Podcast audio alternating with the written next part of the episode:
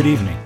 I'm Anthony Robustelli, author of I Want to Tell You, the definitive guide to the music of the Beatles, and this is the Beatles multi track meltdown. Each week, I'll be playing stripped down, deconstructed mixes of classic Beatles songs, highlighting different instruments and vocals in a way that will truly amaze you. Imagine sitting in the control room at EMI Studios and having the opportunity to peel away the layers of a song, discovering new elements that you never knew existed. This is the closest you can get to that experience. So sit back, tune in, and enjoy the Beatles multi track meltdown. I'll make you maybe next time around. Tonight we're going to return to Twickenham Studios for Volume 5 of the Get Back Sessions, the classics. After the Beatles completed work on the White Album on October 17, 1968, the group took a two and a half month break before beginning their next project but many believe that it was too soon after the somewhat tense sessions that they undertook to create their first and only double album. The Beatles had left for Rishikesh, India in February of that year, but were not the same Beatles when they returned.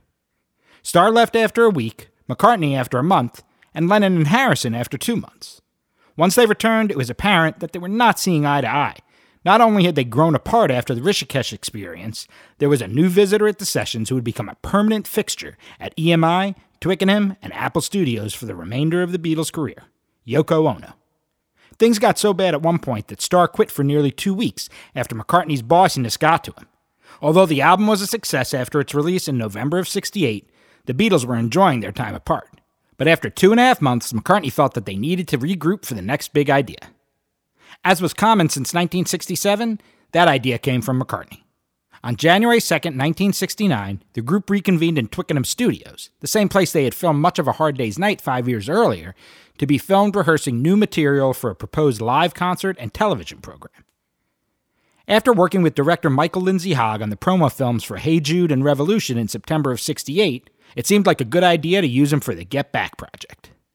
Lennon had also worked with the director during his appearance on the Rolling Stones' Rock and Roll Circus in 68, and after spending time with Bob Dylan and the band in Woodstock, New York, even Harrison was excited about the prospect of playing together as a band again. But after such a tense atmosphere during the White Album sessions, which concluded only 11 weeks prior, old wounds were soon opened, and within eight days, the guitarist would quit the Beatles. The three remaining Beatles continued to work for another two days before a meeting was held to discuss the future of the band. They decided that their idea of a big live show would need to be reduced to a live show for the camera, and after a week long break, the group met at Apple Studios on Savile Row for the remainder of the project.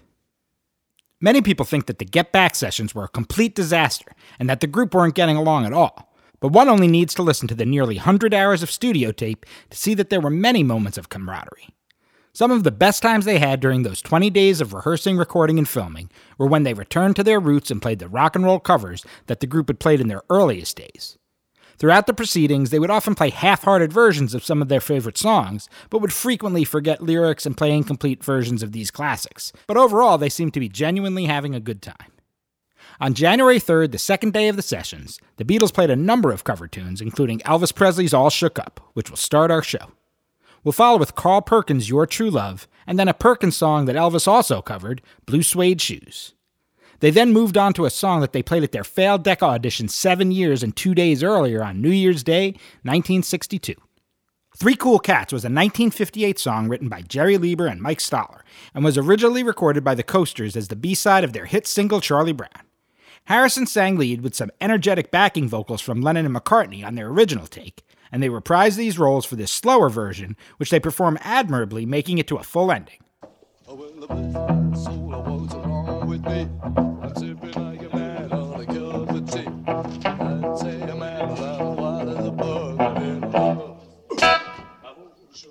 Oh,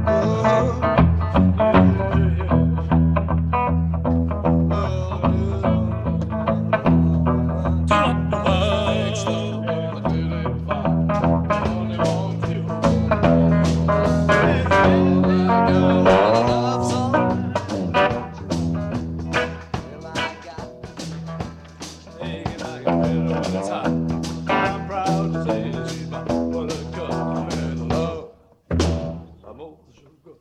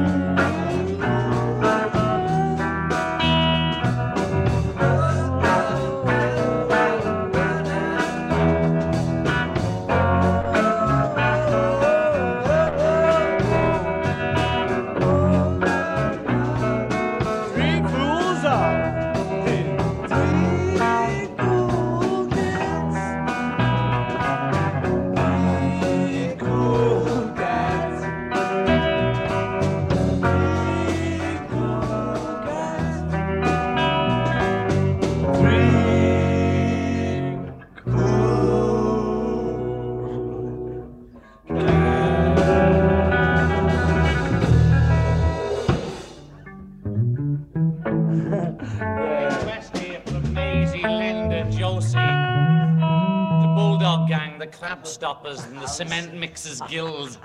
Walk, Don't Run. Next up, McCartney leads the band through a slightly slower version of Little Richard's Lucille, which they had performed not only live in their early days, but also for their BBC radio shows. They follow with an instrumental that was part of their early stage repertoire, the Third Man theme, from the soundtrack of the 1949 film of the same name starring Orson Welles and Joseph Cotten. The tune was originally released in the UK, where it was known as the Harry Lime theme. Following its release in the US the next year, it spent 11 weeks at number one on Billboard's US Bestsellers and Stores chart. A guitar version by Guy Lombardo, as well as four other versions, charted in the US during 1950, collectively selling 40 million copies. Oh,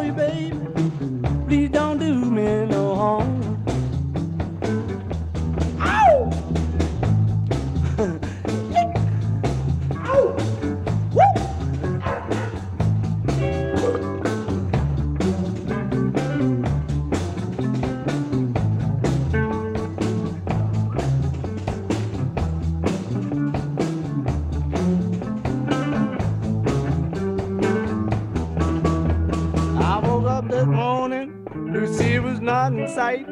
Had my friends up out there, but all their lips were tight. Lucy,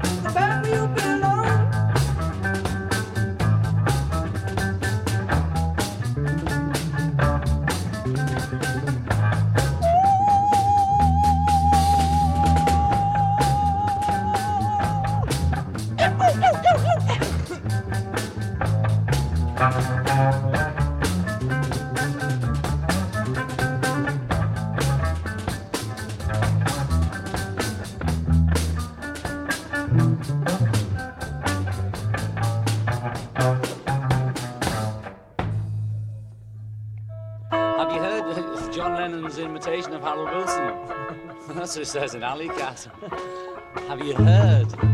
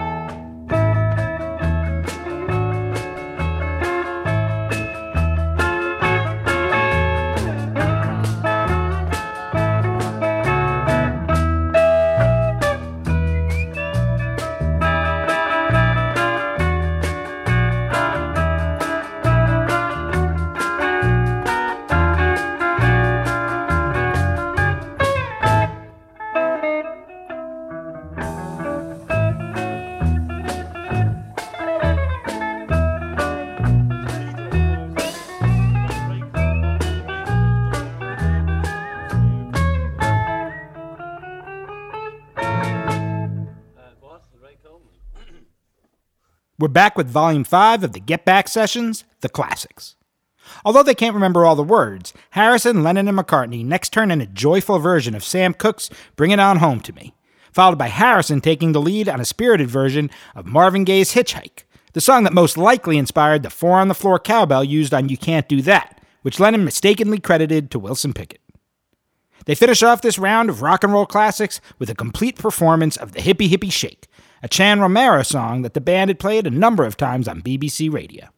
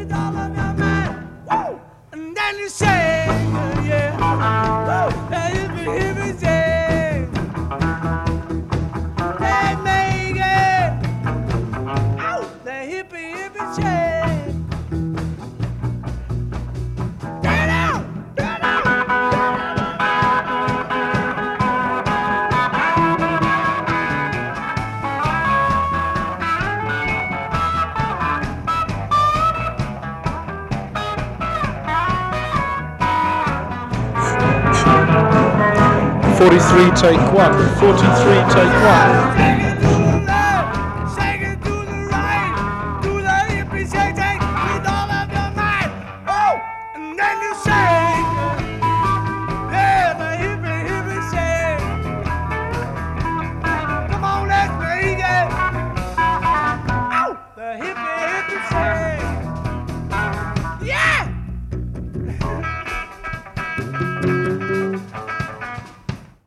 our lunch break, the group jumps back into rehearsal with a series of cover songs, starting with Larry Williams' Short Fat Fanny, led by Harrison, followed by Midnight Special, originally by Leadbelly and covered by Lonnie Donegan.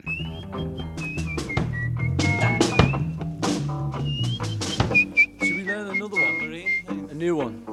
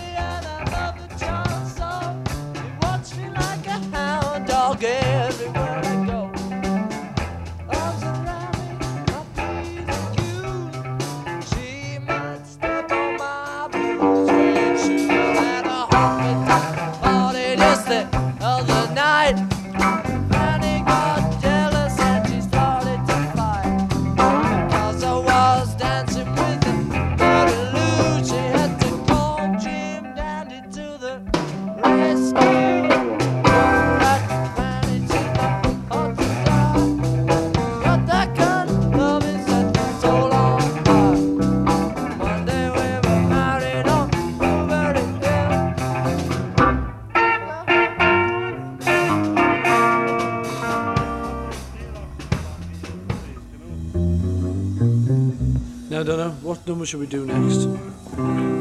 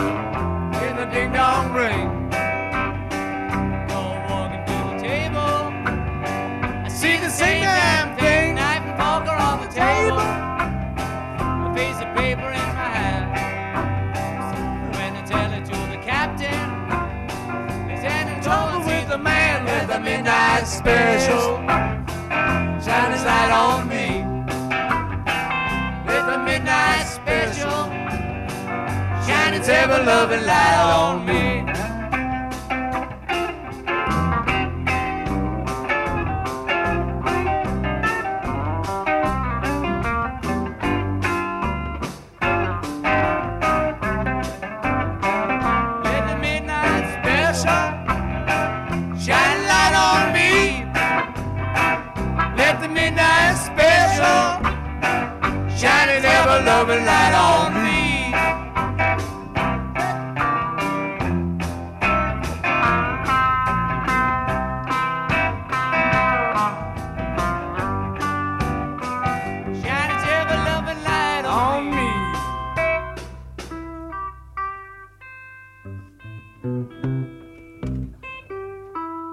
After the weekend off, the Beatles returned to Twickenham on Monday, January 6th, and also returned to more covers.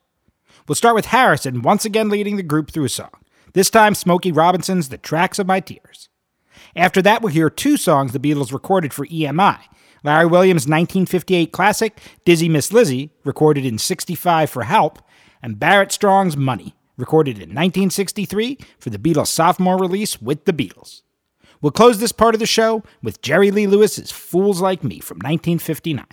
Although Lennon isn't mic'd for the majority of these songs, they serve as a spotlight for Harrison's wah guitar. Enjoy.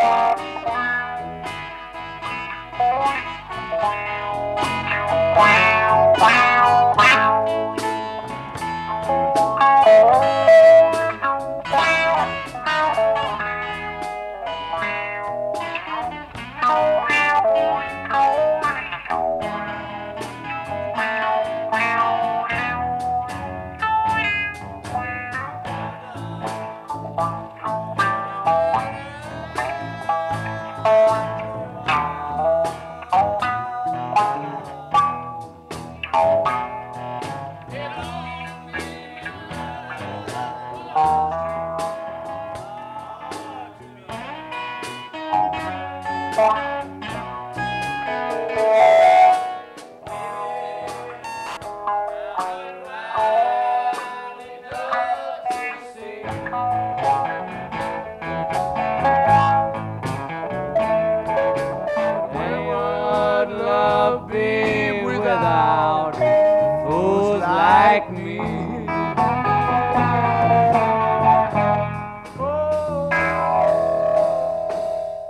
back with Volume 5 of the Get Back Sessions, the classics. The Beatles returned to a Carl Perkins tune that they played at both their failed Decca audition in 62 and on BBC Radio in 63, Sure to Fall. Lennon and McCartney harmonized nicely and actually remember the words to this 1956 classic originally sung by Perkins' brother Jay. Harrison then continues with another Perkins song, Right String, Wrong Yo Yo, although it's apparent that McCartney doesn't remember many of the words to this one once he joins in. We'll follow with Gene Vincent's Be-Bop-A-Lula from 1956. The Beatles were huge fans of Gene Vincent, and during the Quarrymen Beatles' existence, they played a total of at least 14 of his songs in live shows. So when they got to spend time with their idol in Hamburg in 62, they were elated, and there were some wild times to be had. What was that Carl Perkins on where we always used to do the country one? I'm sure to fall, Sink Slate 78.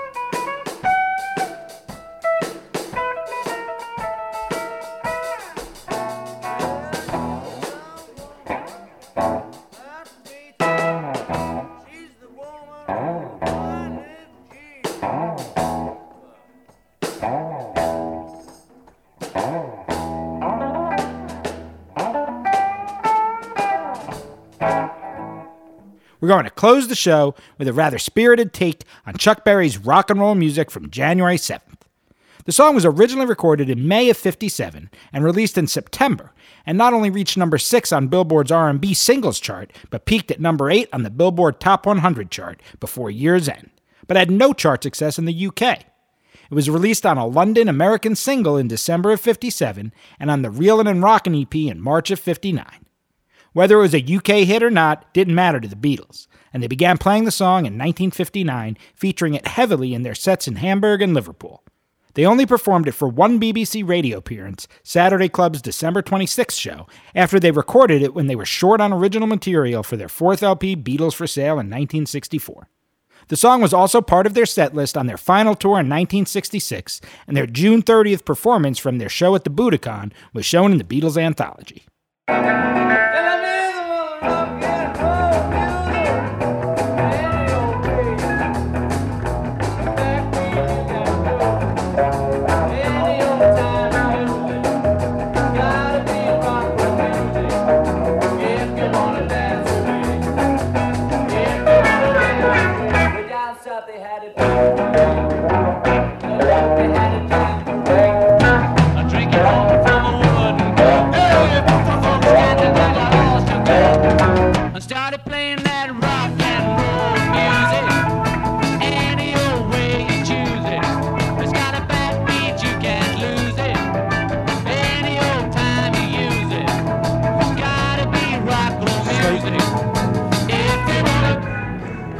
Slate, slate 127, camera A, roll 65.